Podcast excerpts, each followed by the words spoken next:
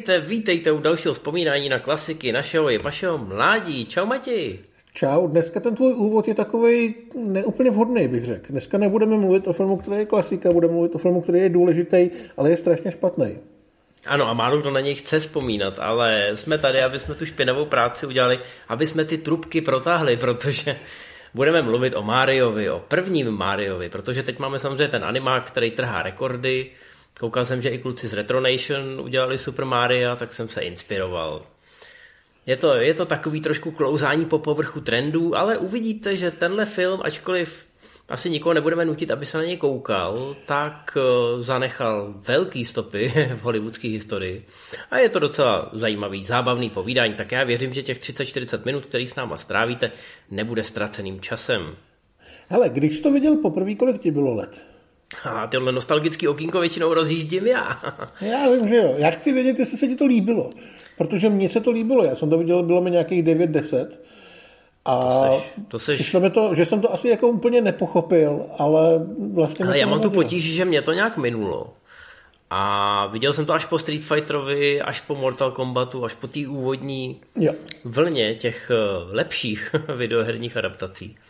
A už nevím, jestli se to ke mně dostalo s tou pověstí toho nepovedeného videoherního filmu ale byl jsem z toho takový rozpačitý, i když se mi vlastně ten vizuál docela líbil. Byl to takový, se k tomu dostaneme ještě dneska během toho vyprávění, ale byl to takový, jako byl ten první Bartonův Batman nebo adaptace Želv Ninja. No bylo, začátek... to rozhodně, bylo to rozhodně velký, že jo? Jako to, no, ale ten začátek 90. byl takový. Byly tam, byly to filmy pro děti v úvozovkách, nebo se tak jako tvářili na jednu stranu a na druhou stranu tam všechno bylo takový jako temný, špinavý, záporáci byli docela děsiví No, myslím si, že v devíti, v deseti letech pro tebe, i když ty už jsi měl asi absolvovaného Predátora, tak tebe nic nerozhodilo. Já to teda ale viděl takhle, později. Já, já, jsem říkal 9-10, ale možná to tak nebylo. Já se to totiž míchám s tím, že uh, fotky ze Super Maria byly v jedných z prvních synem, kterých jsem měl, která byla tou dobou. A s tou dobou si vlastně ten, ten film spojuju. Jakože jsem ho určitě tehdy vidět chtěl, ale určitě jsem na něm nebyl v kině, takže jsem ho viděl až na VHS, možná chvilku potom, ale prostě byl jsem brťavý. Hmm. No já to viděl v době, kdy mě absolutně nemohlo ohromit to obsazení, protože jsem neměl nakoukáno ještě a Bob Hoskins a Dennis Hopper pro mě byly jména jenom. A hlavně Mária jsem sice hrál, toho prvního a druhého, ale to pojítko mezi filmem a tou videohrou tam úplně nebylo. Jako třeba v Mortal Kombatu, kdy jsem poznával ty postavy a věděl jsem o nich první, poslední, tak tady jsem na to koukal prostě jako na nějaký film. A ta, ta spojitost s tou videoherní předlohou pro mě byla vlastně iluzorní. To já jsem to měl ještě složitější. Já jsem vlastně tu hru znal, ale nevěděl jsem, že ji znám, protože jsme měli uh, konzoli, která se jmenovala Pegasus IQ 502 což byl, tuším, že jugoslávský nějaký eh, rip-off NESu s takovou tou kazetkou 168 her v jednom. A jedna z nich byl Mario, ale my jsme tomu říkali karteček. Vůbec nevím proč. Možná protože Segra tehdy ještě neuměla číst, takže jsme si nemohli přečíst nebo na ten název té hry. Myslím, že to byla sedmička nebo osmička na té kazetě. A, a byly tam barvičky a rostomilý zvířátka. Ale on hlavně měl, on měl tu čepici, že jo? A ta čepice s tou špičkou vlastně vypadala jako čumák trochu, takže to vypadalo jako krtek. Takže u nás se hrál krteček. A mě vlastně docela dlouho trvalo, než jsem si to spojil s tím, že existuje ten film, který je podle toho. Protože on samozřejmě, o čemž budeme mluvit, podle toho je jenom na papíře, tak je to něco úplně jiného. Jo? Takže ano. můj dětský mozek asi nebyl úplně ochotný tyhle věci zpracovávat, nebo to nepovažoval za důležitý. Takže mě to vlastně ani nemohlo urazit tím, že je to jiný. Ale no. Mária jsem hrál. A já jsem to, já jsem to hrál až relativně se spožděním. Já jsem byl vždycky v tom souboji Nintendo Sega, jsem byl vždycky spíš na straně té Segy. Takže věci jako byl Mario nebo Zelda, věděl jsem, že existují, ale vlastně jsem hrál spíš toho Sonika a ty mlátičky na Seze. A Nintendácké věci jsem sjížděl až s velkým spožděním. Samozřejmě jsem, říkám, věděl jsem, že existuje ten fenomén, věděl jsem, jak vypadá Mario, jak mluví Mario, znal jsem tu, eh, tu úvodní znělku, ta, co se ti dostane do hlavy, už ji nikdy z hlavy nedostaneš. Ale kdo se směje naposled, ten se směje nejlíp. Eh, nedávno měla Eliška narozeniny a já jsem jí koupil originál Nintendo, takový ty, jak byly ty Game and Watch, takový ty malý konzolky, který potom Sověti skopírovali mm. a udělali, udělali toho, že jo. Vlka. Jak se to jmenuje? Vlka a zajíce. Jak vlk chytá ty vejce, tak to byla v podstatě kopie jedné minihry z těchto těch originálních Nintendo. No a je to Nintendo, který má na sobě Super Mario jedničku a dvojku. A je to opravdu úplně jednoduchý, nabiješ to a pak to vydrží nabitý třeba pět týdnů, takže já to mám zastrčený vždycky někde v kapse nebo prostě v přihrádce auta. Když jsem to dal Elišce, tak tato nehraje, takže to hraju já. A už to viděl samozřejmě i malej. Jsou mu čtyři roky a jako už to taky zkouší. A u toho je mi to mnohem příjemnější, než kdybych mu půjčil mobil nebo prostě mu ukazoval nějakou dospělou videohru v uvozovkách. To, že jeho první videohra je, je Mario, je takový, takový hezký, takový ostomilý. Ale já jenom vlastně chci říct, že můj Pegasus IQ 502 ještě rok a půl zpátky fungoval, protože jsem ho v Liberci napojil na televizi. Vůbec nevím, jak se to povedlo, ale jelo to. A s tím Máriem máš pravdu, já jsem byl u kamarádů, který mají dvě holky, jedna čerstvě ve škole, druhá menší. Mária znají, neznají úplně ty hry, protože tam se moc nepaří, ale jede se Lego a podobně, těšilo se na film, takže ten fenomén je opravdu obrovský a přesahuje generace. No a jinak Mario, když už teda poslední slova ke hře a pak se přesuneme k tomu filmu, Mario je přesně z té kategorie her eh, easy to learn, difficult to master. Vy se hrozně snadno naučíte, jak to funguje, protože tam vlastně máte jenom jeden button na skákání a druhým buttonem se můžete občas zrychlit. E, pak jsou tam nějaký power-upy, ale to je celý. Celý ten princip je hrozně jednoduchý, ale to, abyste si správně načasovali to skákání nebo udělali nějakou chybu, protože jste příliš rychlí a příliš sebevědomí, to se vám bude stávat pořád. A na dnešní poměry je ta hra samozřejmě velmi těžká, protože jakmile přijdete o ty svoje tři životy, tak začínáte úplně na začátku. No to v Pegasusu nebylo, protože těch 168 her znamenalo, že jich tam je dohromady 20 a ostatní byli načítovaný, kde si člověk mohl naházet životy nebo přesunout do jiného kola. No, tak ty jsi měl vlastně emulátor, to, to, to, to, co já jsem pak zažil o mnoho let později, nebo o pár let později, když jsem hrál na PC na emulátorech, kde si tyhle věci mohl taky naklikat tak to jo, no, ale my originální hráči jsme si to museli vydřít, Matěj. No jasně, hardcore pařan, jasný. Dobrý, dobrý, no tak a teď jdeme do těch, eh, teď jdeme do těch krásných devadesátých. Eh, ta první adaptace vznikla přesně 30 let před tou aktuální, to znamená v roce 1993 a vlastně se to dá považovat za první mainstreamovou adaptaci počítačové hry, i když to neprodukovalo velký studio, produkoval to nezávislý label, což mimochodem hollywoodská historie je plná nezávislých labelů s dobrými úmysly, eh, kdy to potom nakonec končí hrozně špatně. Úplně celý to začalo tak, že Roland Joffe, což je producent filmů jako Mise nebo Vražedná pole, to znamená filmy, které jsou tak daleko od... Je režisér dokonce těch filmů. To je člověk, který jednu dobu se o něm mluvil jako o, o velký filmařský naději, ale pak to trošku splasklo, ale zrovna tohle to jsou fakt veliký klasiky.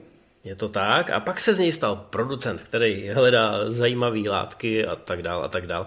Ale když jsem zmínil tyhle dva filmy, asi byste si nepředstavili Mária k ním do třetice jako typickou zábavu na nedělní večer, ale on se nějakým způsobem dostal k americkým zástupcům Nintendo a říkali jim, hele, ten Super Mario, to je, to je vlastně docela dobrý, to, Kdybyste nám to dali, tak my bychom z toho udělali takovou existenciální roadtripovou podívanou, kdy ten Mario a Luigi nějakým způsobem eh, objevují sebe sama.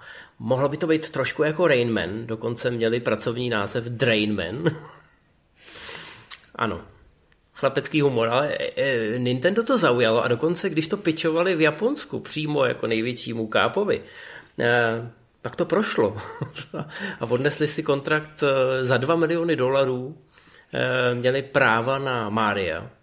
A když se v Nintendo zeptali, proč by to měli nabídnout zrovna jim? Protože ten Joffe měl za sebou prostě malej uh, producentský label, žádný velký studio. Proč by to neměli nabídnout velkému studiu? tak ten Joffe jim řekl, no protože nad tím budete mít větší kontrolu, my jsme malí hráči, takže samozřejmě ten náš partnerský vztah bude rovnocený. Než kdybyste to dali velkému studiu, jako jsou třeba Warneri, tak ty by s váma zametli. No a k jeho velkému překvapení Nintendo řeklo, No a nás vlastně stejně nezajímá, co s tím bude. Vy nám musíte slíbit, že z toho bude velký film a že půjde do amerických kin a pak si s tím vlastně dělejte, co chcete. To byla chyba. Je to trošku chyba, kterou po, posléze opakovali třeba ty lidi, kteří prodali bezelstně práva Uwe Bolovi který na to šli úplně stejně, jako hele, tohle je týpek, co nám slibuje, že budeme mít velký film a že tam budou velký hvězdy, tak tomu musíme věřit. Ty vědí, co dělají. Je samozřejmě nutný říct, že eh, dneska, když se podíváme na ty hry, tak tam ta filmovost a ta filmová režie funguje protože tam prostě je, je nutný s tím pracovat. Ale tohle bylo o tom, jak zleva doprava běží krteček, který skáče na želvy a když sní houbu, tak je velký a když kytku, tak střílí laserový koule. Jo. Takže tam vlastně jako nějaká představa, že někdo z těch programátorů měl nějakou jako vizi, která by se dala srovnat s filmem, je naprosto absurdní. Nic takového neexistovalo. Takhle tehdy ty uh, tvůrci počítačových her ani nedokázali přemýšlet. To až o pár let později, když vznikly nějaký interaktivní filmy a už se pracovalo s něčím, co bylo jako režie, scénář a herci. Takže mhm. tady opravdu to bylo, že vlastně kdyby jim do toho chtěli kecat, tak stejně vůbec nevědí, co mají říkat. Takže dát to z ruky někomu, kdo tvrdí, že z toho udělá velký film, bylo vlastně logické řešení. No na druhou stranu Roland Joffe samozřejmě není Uwe Boll. A sluší se dodat ještě, že po tom, co teda Mario měl premiéru a byl to obrovský průšvih a všichni v té videoherní scéně se zhrozili, co, co to ten Hollywood udělal s jednou z nejmilovanějších značek, tak Konami, který měl Street Fightera, a šlo, šlo na holení v podstatě o pár měsíců později, tak naopak si vymínilo, že bude mít absolutní kontrolu nad tím výsledkem. A, a taky to byla katastrofa, akorát z úplně jiné strany. Protože to, se jim, nechá, to se necháme na jindy. tam jim filmaři říkali, co mají dělat a oni tvrdohlavě trvali na tom, že to bude po jejich. No, o tom si povíme jindy. Zkrátka jde to zkazit z obou stran, když příliš tlačíte na pivu, nebo naopak jste příliš hostejný. A Roland Joffe to... teď začal přemýšlet s těma svýma jako scénáristama nad tím, jak to teda uchopějí, protože asi si teda zahráli tu hru a říkali si, hele, to, to budeme muset vymyslet úplně od nuly. A teď se tam přemýšlelo prostě, že to bude ve středověku a že to opravdu bude jako ta road, road trip movie, kde ty postavy, Mario a Luigi, budou nacházet vztah k sobě, eh, protože budou jako jedna z těch slavných dvojic. Oni to opravdu popisovali jako Abota Costello, Hardy a eh, Laurel. Eh, zkrátka jako tyhle ty nápady tam lítaly, ale vlastně nedokázali z toho poslepovat rozumný scénář. A neměl o to zájem žádný z velkých hráčů, žádný velký režisér. Takže oni nakonec přišli za manželským párem, který měl za sebou takový trhlej seriál. A ta trhlost se jim právě líbila. A říkali si, tak jestli z toho někdo dá dohromady něco kloudného, tak třeba to budou tyhle ty. No, tak ten manželský pár byli Rocky Morton a Annabelle Jenkle. Pokud je neznáte, vůbec se nemusíte stydět. Uh, ty lidi v podstatě zmizeli po Máriovi. A myslím ano, si, myslím, že, že, myslím si, že, že jako se... v Hollywoodu mají pořád všichni vrátný takový ten seznam lidí s fotkama, který nesmí pustit za tu, za tu závoru. A oni jsou na prvním místě.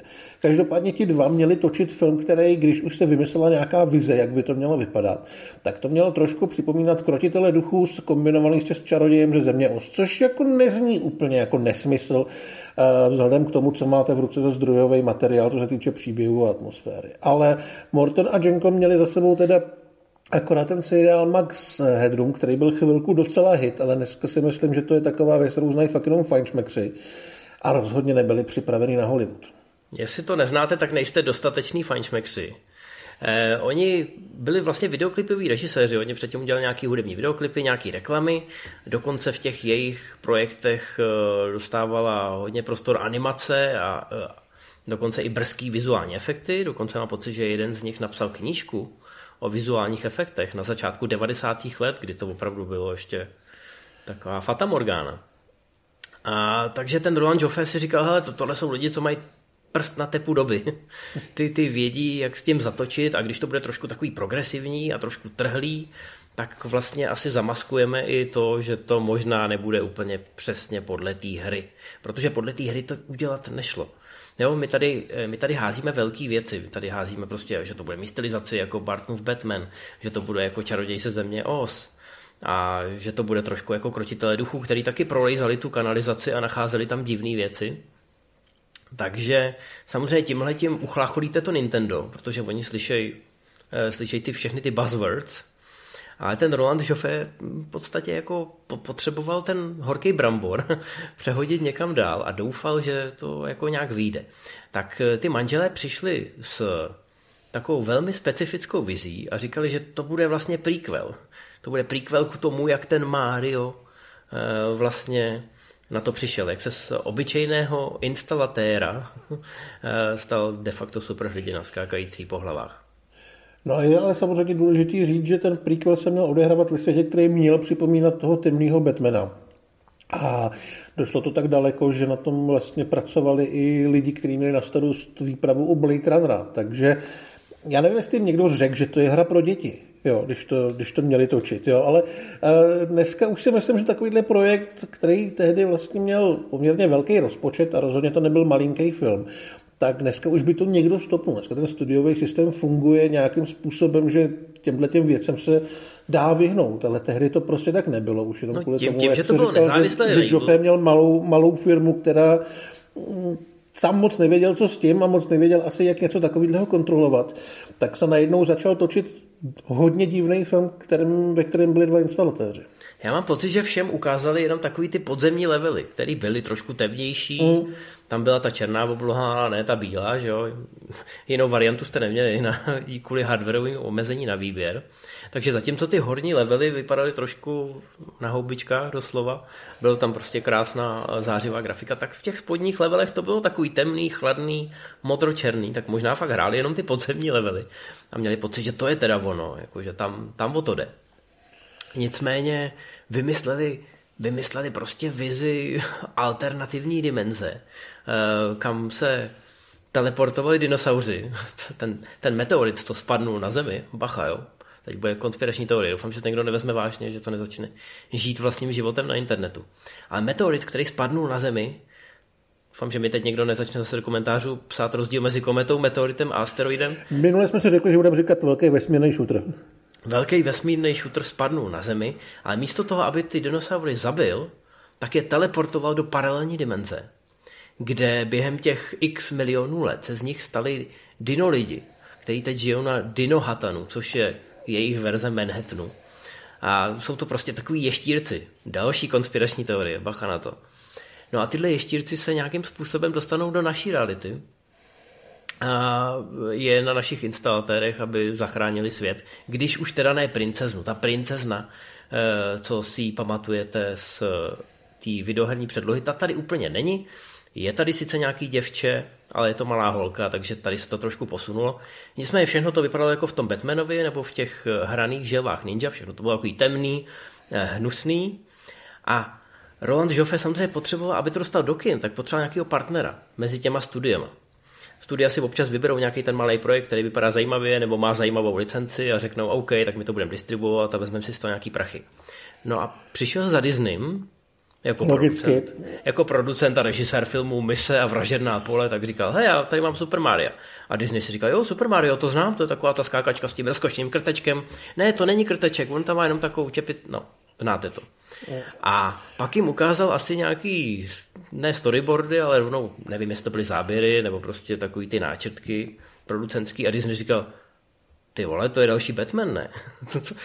no, tak eh, trošku se tam neschodli na tom, že tohle nevypadá jako úplně film pro děti a že by Disney jako eh, ze svojí pověstí tohle asi úplně distribuovat nechtěl. A jestli by to nešlo předělat trochu, nebo a počkej, ty jsi ještě nebyl úplně konkrétní. Ty jsi mluvil o Dinohetnu a dál si jako nešel, ale jde o tom představit si, že Dinohetn byl místo plný opravdu bizarních a úchylných věcí, kde běhali takový zmutovaný humanoidní dinosauři v dlouhých kabátech kde Mario a Luigi mají raketové boty, díky kterým skáčou a kde se uh, vlastně ta princezna vylíhne z vajíčka. Jako fakt to bylo extrémně divný a extrémně nemáriovský a vlastně to bylo takový mm, napůl děsivý. Opravdu to bylo nehezký. Princezna je teda malá holka, která vypadá úplně normálně. Je blondětá, vypadá trošku jako ta princezna z toho Maria. A chce být, až eh, bude velká, tak chce být paleontologem. Což je jako takový inside joke. No, takže tohle všechno Disney viděl a řekl si, že jako ne, že furt jako by to měl být asi materiál pro děti, respektive pro rodiny a přizvali nějaký další scenáristy, kteří to měli překopat, což asi jako dává smysl, je to takový logický postup, ale je docela nelogický, že o tom nikdo neřekl těm režírujícím manželům, který vlastně to nedělali. Tak a už to měli roztočený, už veselé točili a měli tak neprůstřelné smlouvy, že, že se mohli že se mohli rozhodnout, že tu alternativní větev scénaristickou, ty stínový scénaristy od Disneyho, budou prostě ignorovat. Takže točili dál a dál, zatímco všichni na place si pravděpodobně mysleli, že tohle je úplná kravina. Mimochodem jsem slyšel historku, že, že, že to udělalo eh, světový rekord ve spoždění, že oni začali točit a po týdnu se ohlásilo, že už mají dva týdny spoždění. Což asi není fyzicky možný, ale podařilo se. Ale bys tam přišel a spálil třeba kulisy nebo něco takového, co, co by se muselo dělat znova. Tak, no, ale ta tenze to... mimochodem mezi těma eh, režisérama a zbytkem štábu vyústila potom v to, že ke konci toho natáčení dokonce ten štáb si nechal natisknout i trička, eh, na kterých byly hlášky, které tak nějak jako sofistikovaně urážely ty režiséry, aniž by si toho ty režiséři měli všimnout. jo, že tam byly prostě nějaké takové jako narážky a tak podobně. No. No ale byl to prostě veliký průser. Oni nemohli nějak podstoupit ty režiséři, ale i když se jim třeba chtělo, tak zjistili, že nemůžou, protože ten film, respektive to natáčení, už bylo tak strašně v hajzlu a vědělo se to, že by se jenom těžko hledal někdo, kdo by to za ně mohl dokončit, protože už byly hotové kulisy, který byly temný. Zároveň byly scenaristické úpravy, které temný nebyly. A každý, kdo by do toho dal prsty, tak by to s ním skončilo špatně. Já mám pocit, že chvilku do toho kecal i sám, sám Jofe, který jako producent a samozřejmě velký režisér asi mohl nějakým způsobem to korigovat, ale vlastně to korigovat absolutně nešlo. Vznikl tam totální bordel a e, opravdu levá ruka nevěděla, co dělá pravá. Mezi tím byl zbytek štábu a herci, kteří jenom trpěli a vyráběli trička. No, oni ty manželé totiž kromě toho, že jim to úplně přerostlo přes hlavu, nikdy nic takhle velkého nedělali. Podle členů štábu si nedostatek talentu vynahrazovali arogancí, ale hlavně měli dost často tichou domácnost. To znamená, že některý členové štábu museli předávat eh, zprávy od jednoho k druhému takovou to tichou poštou, jako ty děti v té domácnosti, když říkají, tatínku, maminka říkala, že... Paní režisérka říkala. No, ano. Eh, vyhodili kameramana, protože se jim prostě nelíbil ten vizuál, místo toho, aby pochopili, že to jako je vymyšlený od začátku úplně blbě. Najali úplně někoho jiného, což samozřejmě způsobilo ještě další rozpor Eh, nebo rozepře v tom štábu, protože některý ty lidi, který si tam ten kameraman přitáhne, tak tam zůstanou i pod tý jeho výměně. To jsme zažili taky už několikrát u produkcí. To znamená, že tam pokazilo všechno, co se kazit mohlo, ale nikdo za, za, za všechny peníze světa, a to po nich nechtěl převzít samozřejmě, a protože ty postavené kulisy byly sakramensky drahý, tak už ani vlastně nebyly peníze, nebylo jak vyhovět těm požadavkům Disneyho protože by to najednou ohromně přešvihlo ten rozpočet.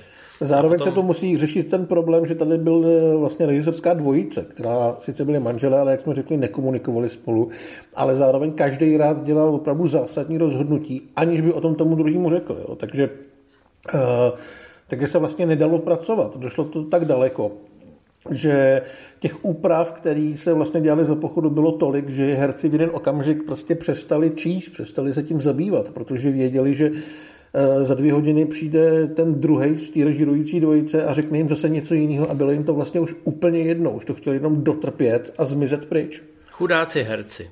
Eh, já tady mám dlouhý seznam eh, lidí, o kterých se uvažovalo do těch dvou hlavních rolí a pak samozřejmě do role hlavního záporáka ale asi to nebudu číst s jednou čestnou výjimkou, protože eh, myslím si, že spousta těch men byla jenom na papíře, že Roland Joffe potřeboval při nějakém tom meetingu Nintendo ohromit a říkal, hele, záporáka bude hrát Sylvester Stallone nebo Arnold Schwarzenegger, já mám oba dva na volačce, a podle toho, kdo mi to zvedne první, tak tomu to dám.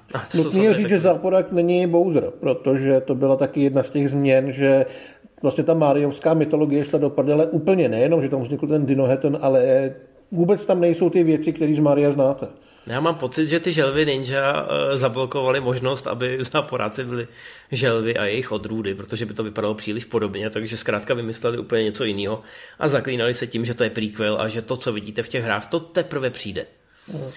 No, takže máme tady, máme tady Boba Hoskince a Johna Leguizama jako Maria a Luigiho. Ale já si teda upřímně myslím, že co se týče castingu, tak to nedopadlo vůbec špatně. Že třeba Hoskins je fakt super Mario. Dovedu si tam představit třeba Billa Maryho, kdyby to nebyl Bill Murray a jeho přístup k práci. Ale Bob fyzic... Hoskins je srdcař, všichni jo, to Bob, víme. Jo, Bob Hoskins je takový, nebo byl takový malý, byl podsaditý, měl trochu... Ale on má páru. Jo, On má páru a mimochodem sám přiznal, že několik eh, měsíců se živil jako instalatér. Takže když šel na ten konkurs, tak měl pocit, že je na to vlastně ideální kandidát. Vůbec nevěděl, že to je podle videohry. Tomu řekl jeho synovec. A měl pocit, že je to ta existenciální road movie od producenta mise a vražedných polí, takže třeba by z toho mohl koukat Oscar časem. No, John Leguizamo je si myslím taky úplně v pohodě jako takový ten mladší a Denis Hopper ty záporáky zkrátka uměl. Navíc tam byla, myslím, ještě Samantha Metis, která byla vždycky taková rostomilá. A Castingově si myslím, že to zkrátka, neříkám, že vyhráli, možná to mohlo být lepší, ale zrovna konkrétně v tom castingu ty chyby fakt nejsou. Ne, všichni se hrozně moc snažili. Luigiho skoro hrál Tom Hanks místo Legizáma. Ale e, producenti si řekli, že po dvou propadácích e, je Hanksova kariéra pravděpodobně na ústupu a že z toho, toho kluka už nic nebude. No, rok potom, nebo ten samý rok dokonce přišla Philadelphia a první Oscar, potom Forrest Gump a druhý Oscar. No a Zbytek Míli, známe všichni. Mýlili no. se. Ano, ano, jak jsem se mýlil v Hollywoodu, tak myslím si, že v této knížce jsou někde na prvních stranách tyhle ty lidi. No, takže měli jsme tady tyhle ty srdcaře, prostě pro Hoskinse to byla zajímavá role, Legizámo, ten byl samozřejmě mladý, hladový, tak bral všechno. Ale když viděli, co se děje na tom place, tak myslím si, že chodili do kantýny pro tvrdý alkohol víckrát, než bylo záhodno. Tak, eh, ty problémy na place řešili eh, bolestí a alkoholem. Chlastalo se tam docela otevřeně a docela hodně. Zároveň Nevím, jestli to byla jako náhoda, nebo to je jenom další potvrzení toho, že produkčně a režijně ten plac opravdu nebyl úplně user-friendly místo tak uh, si každý si docela vošklivě ublížil. Uh, myslím, že Hoskins zde tady píše, že byl pobodaný, trefil ho elektrika, uh, zlomil si prst, uh, Legizamovi zlomil kaskadér nohu, když ho přejel autem a osud zkrátka nechtěl, aby ten film vznikl. No, mimochodem ten prst mu zlovil přímo Legizamo, protože nějak zavírali tu dodávku a on, on tam měl tu ruku na kraji těch dveří a on on mu tam ten prst zavřel těma dveřma, no. takže jako prý nadával opravdu jako hlasitě a, a pak šel si dát panáka a bylo to v pohodě, odpustil mu to. Dokonce část filmu tam má ruku v gipsu a má ji natřenou růžovou barvou, aby to vypadalo jako prst, takže Jo. Srdcař, jak říkám, srdcař. Mimochodem, možná je to tím, že se natáčelo někde v Jižní Karolíně, v nějaký bývalý cementárně. A dělali to proto, že to byl tenkrát stát, který byl vyňatý z těch odborových organizací, že se tam mohl že jste mohl natáčet eh, bez dohledu těch odborů. Takže si to vemte, neměli jste dohled odboru, neměli jste dohled studií, ta bezpečnost na place pravděpodobně taky nebyla to pravý ořechový, takže se tam mohly dít tyhle ty věci a mohlo se tam chlastat první liga. Což asi bylo opravdu potřeba ty... Podle mě, když byl někdo hodně ožralý, tak vymyslel, že by v tom filmu mohl mít cameo Bruce Willis, že by v nějaký té šachtě, v nějakém tom podzemním levelu, mohli potkat Johna McClaina, který tam prolejzá zase nějakou jako klimatizací nebo kanalizací v tomhle případě, řekl by nějakou hlášku jako už zase, nebo tak, a zase by šel po svém. Naštěstí Bruce Willis řekl rázné ne. a bylo to, bylo to jedině dobře. O dva roky později natočil třetí smrtonosnou past a všichni jsme byli spokojeni. To byl parťácký film, který jsme chtěli. Asi od Super Mario, ale nikdy jsme ho nedostali. No, asi teda vidíte, že to natáčení byl totální bizár, že hm, asi nemůže nikoho překvapit, že to nakonec dopadlo uh, celý strašně špatně i po letech se za to ty tvůrci, kteří mají do dneška kariéru, velmi stydějí. A myslím si, že právem. A e, vlastně, kdyby nebylo asi Uweho Bola, tak bychom o tom mohli mluvit jako o nejhorším videoherním filmu všech dob. Uh, druhý film, který měl premiéru, teď myslím chronologicky podle her, byl Double Dragon, který sice nešel do kin, ale tam si myslím, že by se mohl docela porvat s tím Máriem, ale jinak až ten bol svojí neumětelností, neschopností udělat cokoliv, to vlastně dělal hůř. Ale tohle to bylo, mm, tohle bylo špatně, tam bylo všechno špatně. No ale, ale Double Dragon byl Bčkovej a hloupej v podobným způsobem, ale aspoň neměl ty ambice. No jasně. Tady v tomhle případě i tím, že to distribuoval potom ten Disney, i když teda asi se skřípajícíma zubama, eh, tak tomu propůjčil punc jako asi to nebyla velká událost, rozhodně ne v roce 93, ale prostě byl to film, který šel do kin, byla to první velká adaptace, byl to Super Mario, který ho ty lidi znali, tenkrát prostě byl obrovský, ten boom kolem té značky. Takže samozřejmě to zklamání bylo o to větší a dodnes na to pamětníci, kteří tenkrát byli v tom kině, vzpomínají, takže jako ta, ta pověst toho absolutního failu se udržuje. No, ale zároveň si myslím, že to tomu Nintendo nějak neublížilo. On samozřejmě hmm. potom čekalo na tu adaptaci další 30 let, že jo, a už byli opatrnější a samozřejmě, jak už jsme říkali, ten videoherní biznis se trošku proměnil, takže asi měli i nějakou jasnější vizi, jak by ten film měl vypadat. Ale eh, já si myslím, že zpětně se na Super Mario Bros. kouká jako na sračku, ale takovou jako že ti je líto, jo? že tě to neuráží, jako když třeba Uwe Boll dělal uh, House of Dead nebo Far Cry nebo tak. Já tam prostě vidíš, že, že to je totální lempl, který neumí nic. Tady vidíš jenom jako ten, ten bordel, který asi v nějaký moment ještě mohl nedávat smysl, ale mohl to dělat někdo, nebo mohl to být šikovný lidi. Jo? Že za nějakých okolností to mohl být dobrý film a prostě se to nepovedlo a je to vlastně rostomile špatný. No, z dnešního pohledu je to bizar, ale vlastně takový rostomilý bizar. Je to, je to hodně stylizovaný a tenkrát už jsme zmínili ty želvy Ninja, ještě byly dokonce i hraný Flintstoneovi.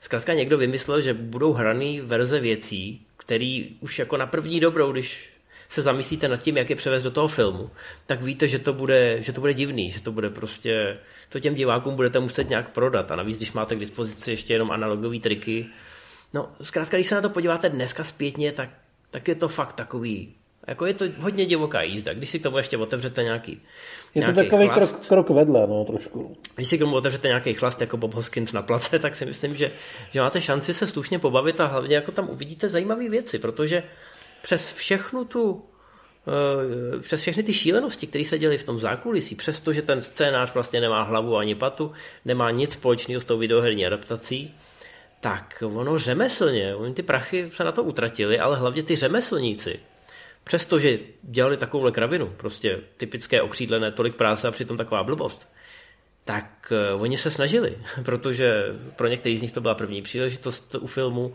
pro některý z nich to zkrátka bylo víc než jenom uh, ta výplata, ale prostě OK, dělám na filmu, ten film jde do kin, budu se snažit absolutně maximálně.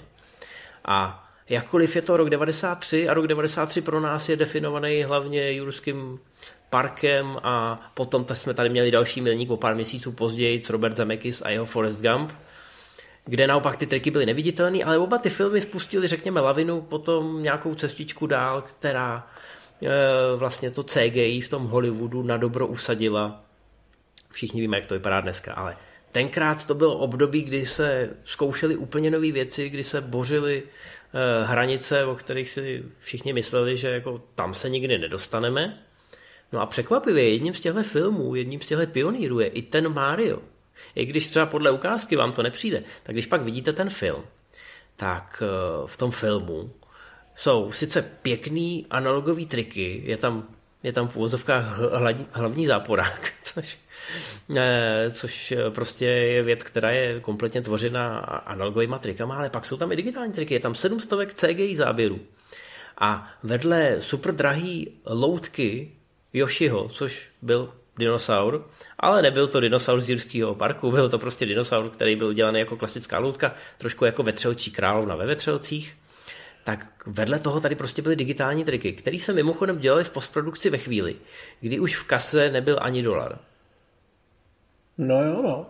Uh, takže dneska už se na to samozřejmě nespomíná tak moc, jako na ten Jurský park nebo Foresta Gampa, protože ten film prostě, uh, prostě zapadl, ale v tomhle směru byl důležitý. Byl důležitý, protože šéf vizuálních efektů Chris Woods se dostal k uh, materiálům, k lidem a hlavně k programům, který strašně předběhli dobu. Byl vlastně docela aktivní v tom, že oslovil společnost Kodak a poprosil je o prototyp filmového skeneru a Kodak eh, vlastně s tím neměl problém a tohleto vybavení už a všechno mu půjčil, půjčil mu k tomu lidi, kteří věděli, jak se to dělá. Ale reálně na tom place samozřejmě nebyl nikdo, kdo by věděl, co se dělat má, protože se teprve začínalo. Ale bylo tam strašně moc nadšenců, který když byli schopní se nějakým způsobem sednout s těma, eh, s těma lidma na place a přežvejkat si tu jejich vizi, tak často byli schopni ty triky prostě vytvořit. No, to, oni, oni oslovili člověka, co se jmenuje Gary Tregaskis a vytvořil kompozitní software na skládání těch jednotlivých vrstev trikových i těch původně natočených. Eh, ten software se potom několikrát přejmenoval, změnil majitele a dneska je známý jako Autodesk Flame, už existuje eh, dlouhý léta, dodnes se používá skoro každý trikař by vám řekl, jako jo, no jasně, na tom jsem začínal, nebo prostě tohle jsem kdysi používal.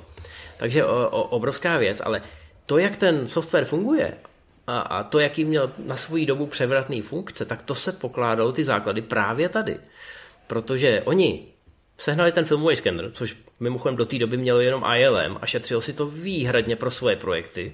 George Lucas vždycky říkal, hele, tohle jim nepůjčujte, to je naše ne, zásadní hračka. Na tom filmovém skeneru se právě in, instalovaly ty X-Wingy do těch záběrů a v podstatě celý kouzlo Star Wars je, je, může být vděčný této technologii.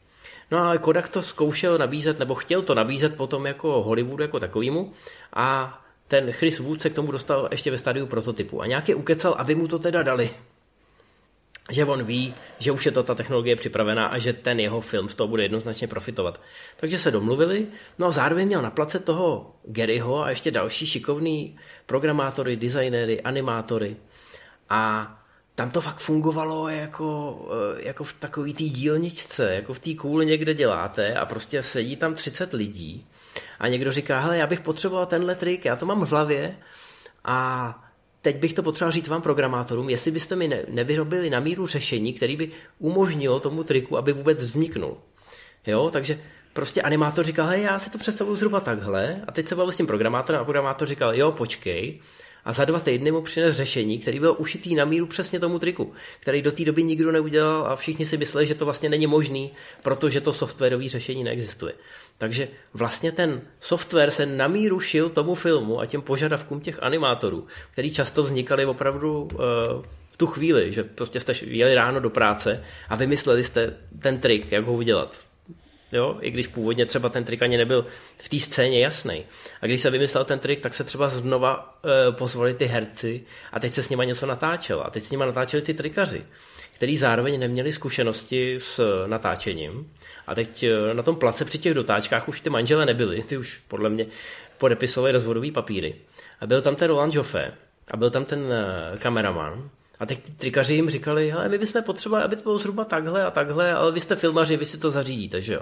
A ty filmaři říkali, no ale my ten trikom vůbec nerozumíte, to víte vy, takže vy si nastavte tu kameru. Jo, a teď se vlastně všichni učili navzájem, každý od každýho. Nikdo nevěděl, jak to dopadne, ale překvapivě, i když to byla prostě taková rukodělená práce, tak, tak některé ty triky v tom Mariovi jsou opravdu na svoji dobu velmi převratný a umožnili vznik té softwarové architektury, ze který potom celá ta branže profitovala dlouhý roky dopředu.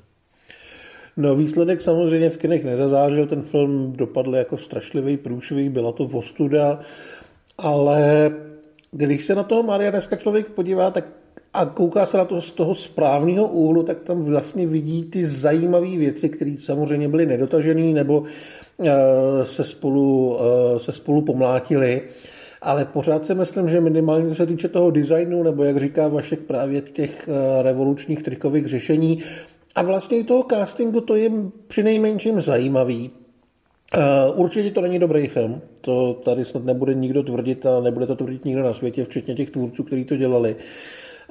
Určitě to není dobrá adaptace Mária, ale byla to první herní adaptace, nebo první velká hollywoodská a Hollywood na ní dostal pořádně přes držku a trvalo vlastně 25 a 20 let, než se naučil s těma hrama pracovat tak, aby z toho byly obstojné filmy, které nebudou těm hrám dělat úplně ostudu.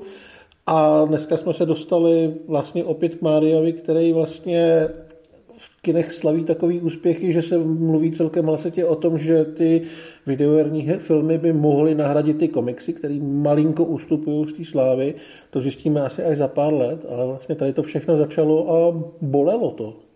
No teprve budoucnost ukáže, jestli Hollywood je schopný konzistentně v tomhle žánru dodávat kvalitní výsledky. Mně se líbí, že po letech uh, je to zase Sega versus Nintendo, protože vlastně mezi nejúspěšnější videoherní adaptace momentálně patří ten Super Mario a Sonic. A což, uvidíme... je, což je podle mě dobře. Já vím, že jsme o tom, o tom několikrát mluvili, já jsem o tom psal několik textů, že eh, dneska dělat filmy podle her je nesmysl, protože eh, v těch devadesátkách to opravdu byl krteček, který skákal na houby dneska, když si dáte uh, God of War Ragnarok nebo i, já nevím, 10-15 let starý Mass Effect, tak to je režijně, příběhově tak strašně filmový, že ten film vlastně není vůbec potřeba. Ale Mario je pořád o tom skákání na ty houby, Sonic je o tom, že modrý ježek rychle běhá a ten film se z toho dá udělat. Ten film tam funguje jako ta přidaná hodnota. A ty fanoušky té hry pobaví, protože vlastně nabídne trošičku jiný zpracování toho jejich hrdiny a toho jejich dobrodružství. Ale tehdy to nešlo, tak z toho vylezlo tohleto. Co bude dál, to se uvidí, ale je vidět, že s tím správným přístupem se to udělat dá. Tak, no a to je pro dnešek, eh, dámy a pánové, všechno. My se s váma budeme těšit zase na viděnou a naslyšenou u dalšího speciálu nebo našich dalších formátů. Jestli chcete vidět naše pořady jako první, podpořte nás na Hero Hero. No a koukejte na filmy. Čau. Koukejte na jiný filmy než je tohle. Ano. Čau, čau. Čau.